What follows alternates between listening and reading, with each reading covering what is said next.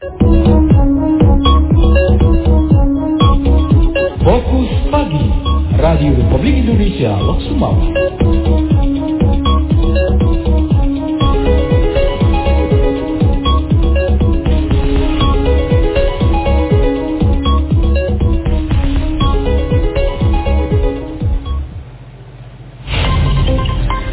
Pukul 6 waktu Indonesia Barat dari Loksmawe, Aceh Utara, Radio Republik Indonesia menyampaikan berita pagi.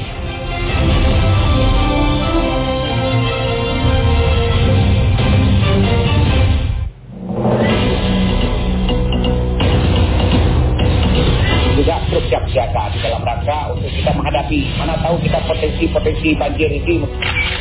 Terutama untuk sampah plastik karena sampah plastik ini adalah satu sampah yang tidak bisa didaur ulang dan serahkan ke UN nasional supaya penanganan pengungsi Rohingya itu bisa diurus secara profesional dan sepenuhnya kepada UN nasional.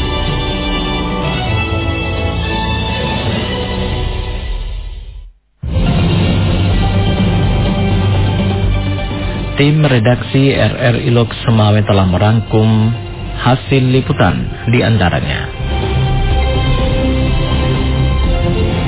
Pembangunan kota Lok Semawe dinilai tak tentu arah.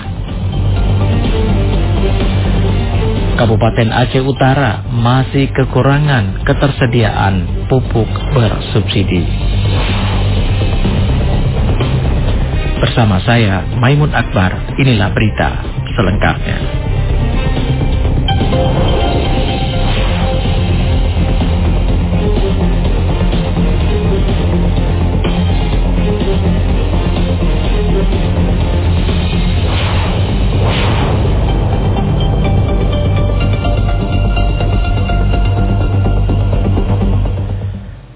Meskipun kota Loksmawe telah berusia 20 tahun, namun pembangunan daerah ini dinilai belum memiliki arah yang jelas. Berikut Nasrullah melaporkan.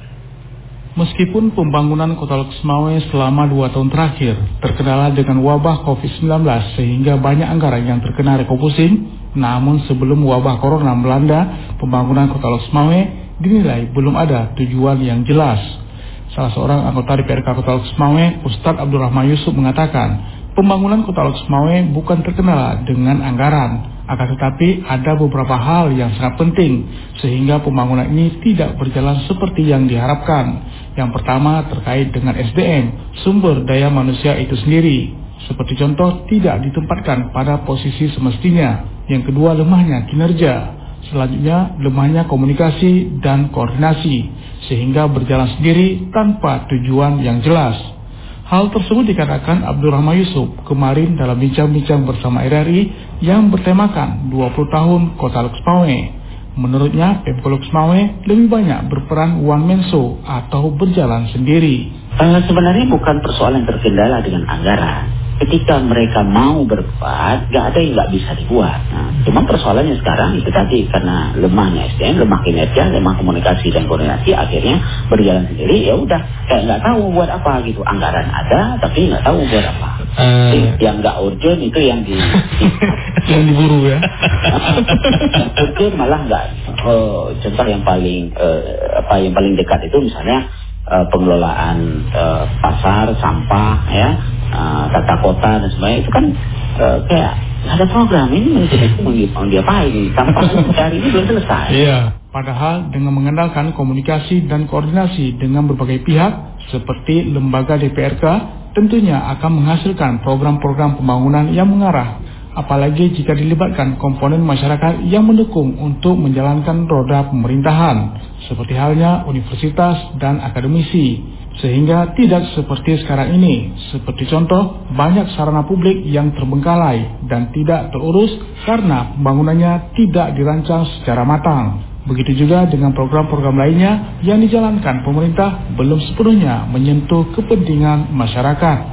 Demikian, Nasrullah melaporkan. Untuk melacak segala gerak-gerik pengungsi asal luar negeri yang ada di wilayah hukum Rudenim, Kota Medan, termasuk Aceh, kini telah diluncurkan sebuah aplikasi pengawasan berbasis Android. Berikut informasinya disampaikan Albara Maulana. Rumah Detensi Imigrasi Rudenim Kota Medan meluncurkan aplikasi pengawasan pengungsi berbasis Android atau EAPP. Peluncuran aplikasi tersebut sekaligus mencatatkan Rudenim Medan menjadi satu-satunya kota yang pertama kali dari 13 kantor Rudenim yang ada di Indonesia. Rudenim Kota Medan memiliki wilayah kerja sampai ke Provinsi Aceh.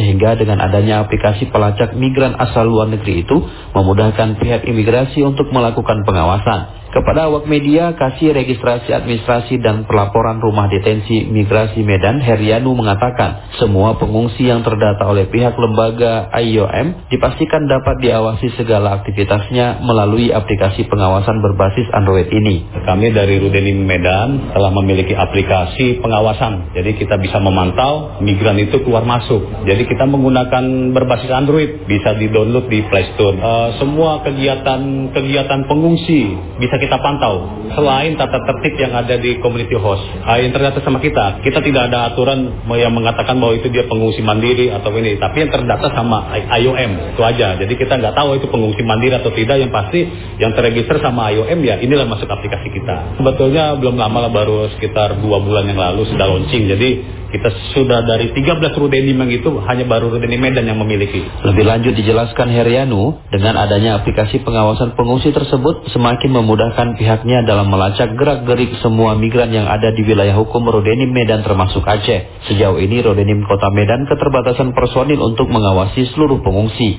Disebutkan juga, aplikasi berbasis Android ini bisa diakses secara umum bagi masyarakat yang berkeinginan ambil peran dalam mengawasi para pengungsi asal luar negeri. Demikian Albara Maulana melaporkan. Anda sedang mengikuti Fokus Pagi. Pendengar menjawab soal ketersediaan pupuk bersubsidi di Kabupaten Aceh Utara untuk para petani.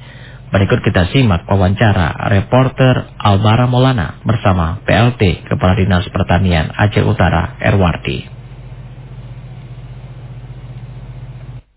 Baik, terima kasih rekan penyiar di studio, pendengar di mana pun Anda berada. Saat ini saya reporter Albara Maulana sudah tersambung dengan PLT Kepala Dinas Pertanian Aceh Utara, ada Pak Erwandi. Assalamualaikum Pak Erwandi. Waalaikumsalam warahmatullahi wabarakatuh. Apa kabar Pak? Alhamdulillah sehat. Ada kasus sehat uh, pertanian di Aceh Utara Pak? Uh, mudah-mudahan. Mudah-mudahan. Kita seperti itu. Baik, Pak Herwandi, uh, bicara soal pertanian, pasti tidak terlepas dengan uh, ketersediaan pupuk nih Pak. Bagaimana ya. ketersediaan pupuk di Aceh Utara, Pak? Khususnya untuk yang bersubsidi, Pak. Boleh dijelaskan kepada kami RRI, Pak?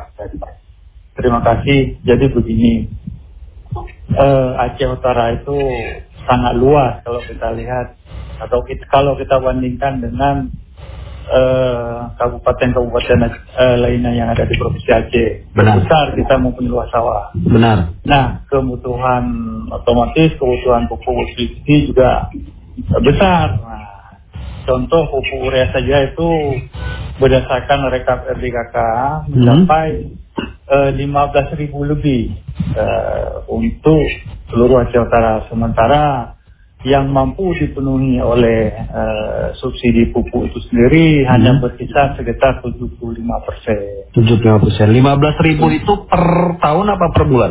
Atau bagaimana? Per tahun, per tahun. Per, tahun. Per tahun. Jadi yang dapat dipenuhi oleh uh, penyuplai itu 75 persen, Pak? 75 persen yang nah. mampu dibiayai subsidi oleh pemerintah. Oh, yang mampu dibiayai oleh pemerintah. Oke, okay, baik. Pemerintah pusat. Hmm. Bagaimana dengan 15 persennya, Pak? Lima puluh persennya tentu tidak terkaful. Kemudian jadi begini, ada alternatif sebenarnya juga dari program dari kementerian bahwa bagaimana masyarakat supaya memanfaatkan pupuk-pupuk organik, di mana pupuk organik tersebut itu bahan bakunya memang sangat banyak tersedia di, di sekitar masyarakat di Kabupaten Aceh Utara.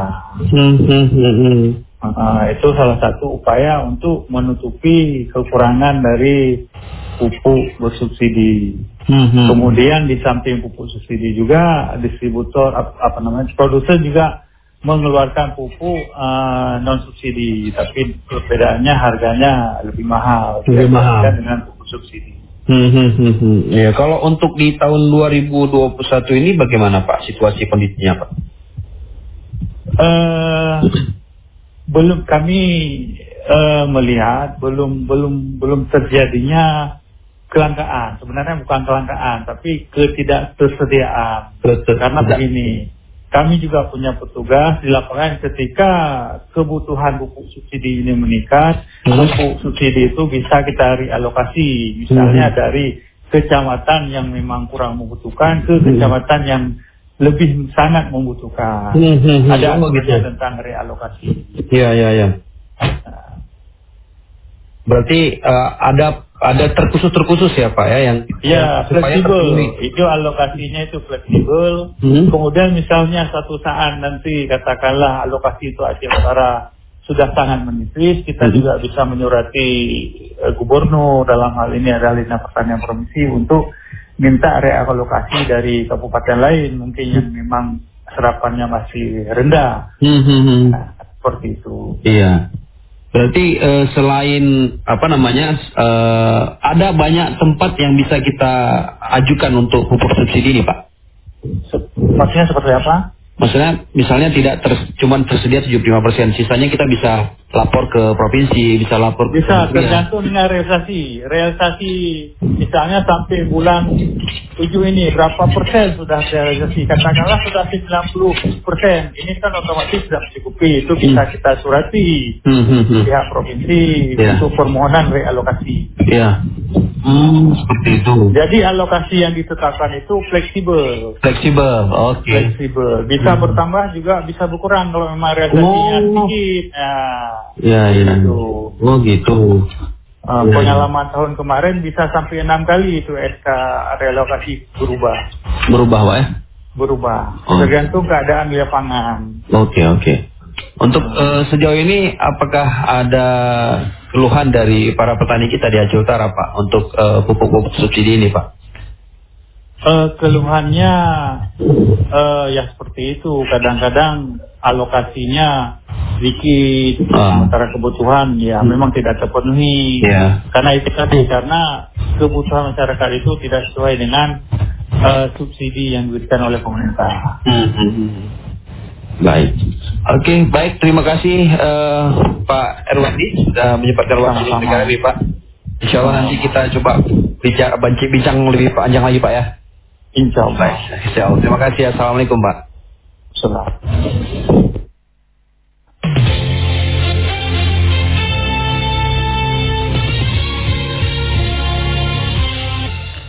guna mempermudah masyarakat untuk melakukan pengurusan khususnya perpanjangan masa berlaku surat izin mengemudi SIM Satuan Lalu Lintas Satlantas Polres Aceh Utara melakukan jemput bola dengan mendatangkan langsung bus operasional SIM keliling ke kecamatan. Berikut laporan yang disampaikan Saifullah Nurdin.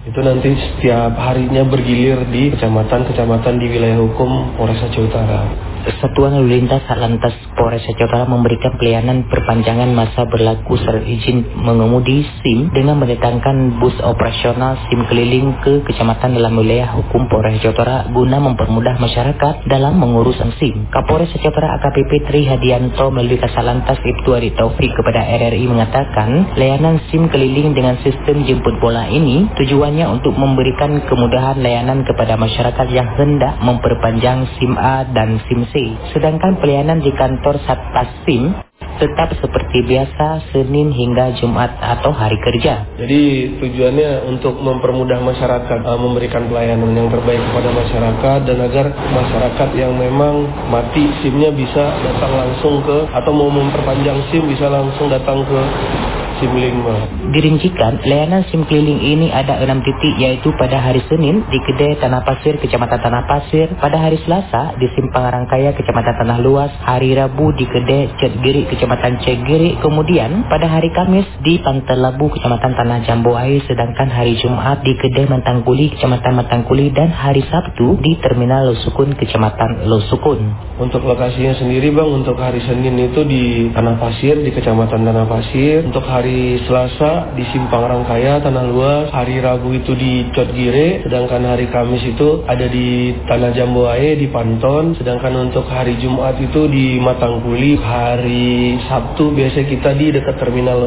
Ibtu Adik menambahkan dalam sehari petugas berhasil melayani pemohon sekitar 20 orang. Bagi yang ingin mendapatkan layanan perpanjangan SIM syaratnya sangat mudah. Pemohon cukup membawa identitas diri yakni kartu tanda penduduk atau KTP beserta fotokopinya dan surat izin mengemudi SIM lama beserta fotokopi. Ia berharap dengan adanya SIM keliling ini dapat mempermudahkan masyarakat dalam mengurus top atau memperpanjang SIM-nya sehingga tidak harus dilakukan di kantor Satpas Polres Aceh Utara. Demikian setelah Nurdin melaporkan.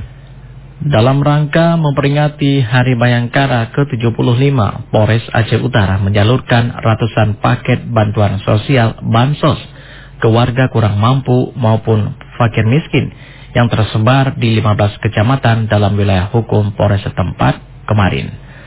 Kapolres Aceh Utara KBP Tri Hadianto melalui Kasubag Humas Ibtu Sudia Karya mengatakan, sebanyak 200 paket bansos berisi sembako yang disalurkan merupakan salah satu bentuk kepedulian institusi Polri khususnya Polres Aceh Utara kepada masyarakat kurang mampu yang terdampak COVID-19.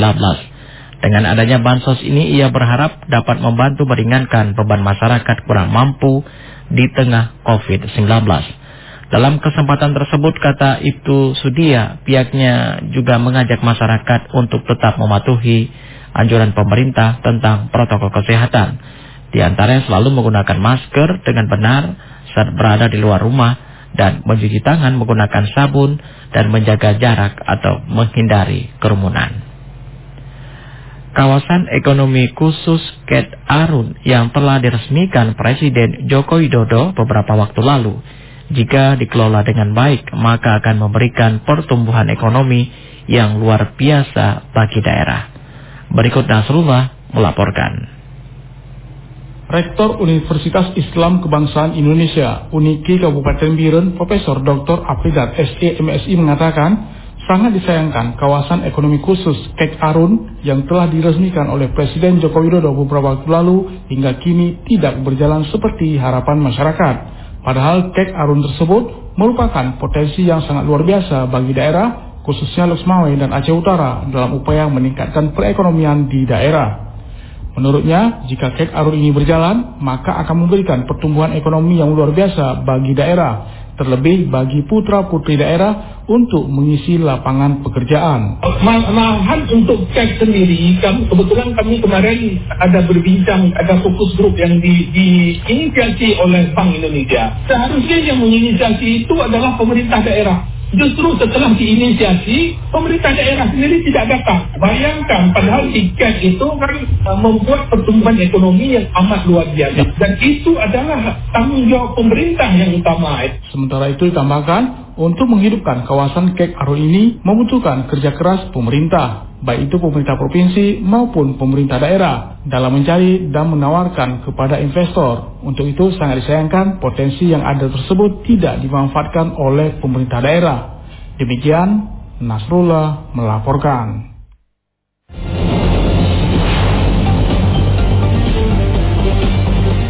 Demikian pendengar berita pagi edisi hari ini bersama saya Maimun Akbar. Tetaplah bersama kami di Lintas Lots Mawe pagi.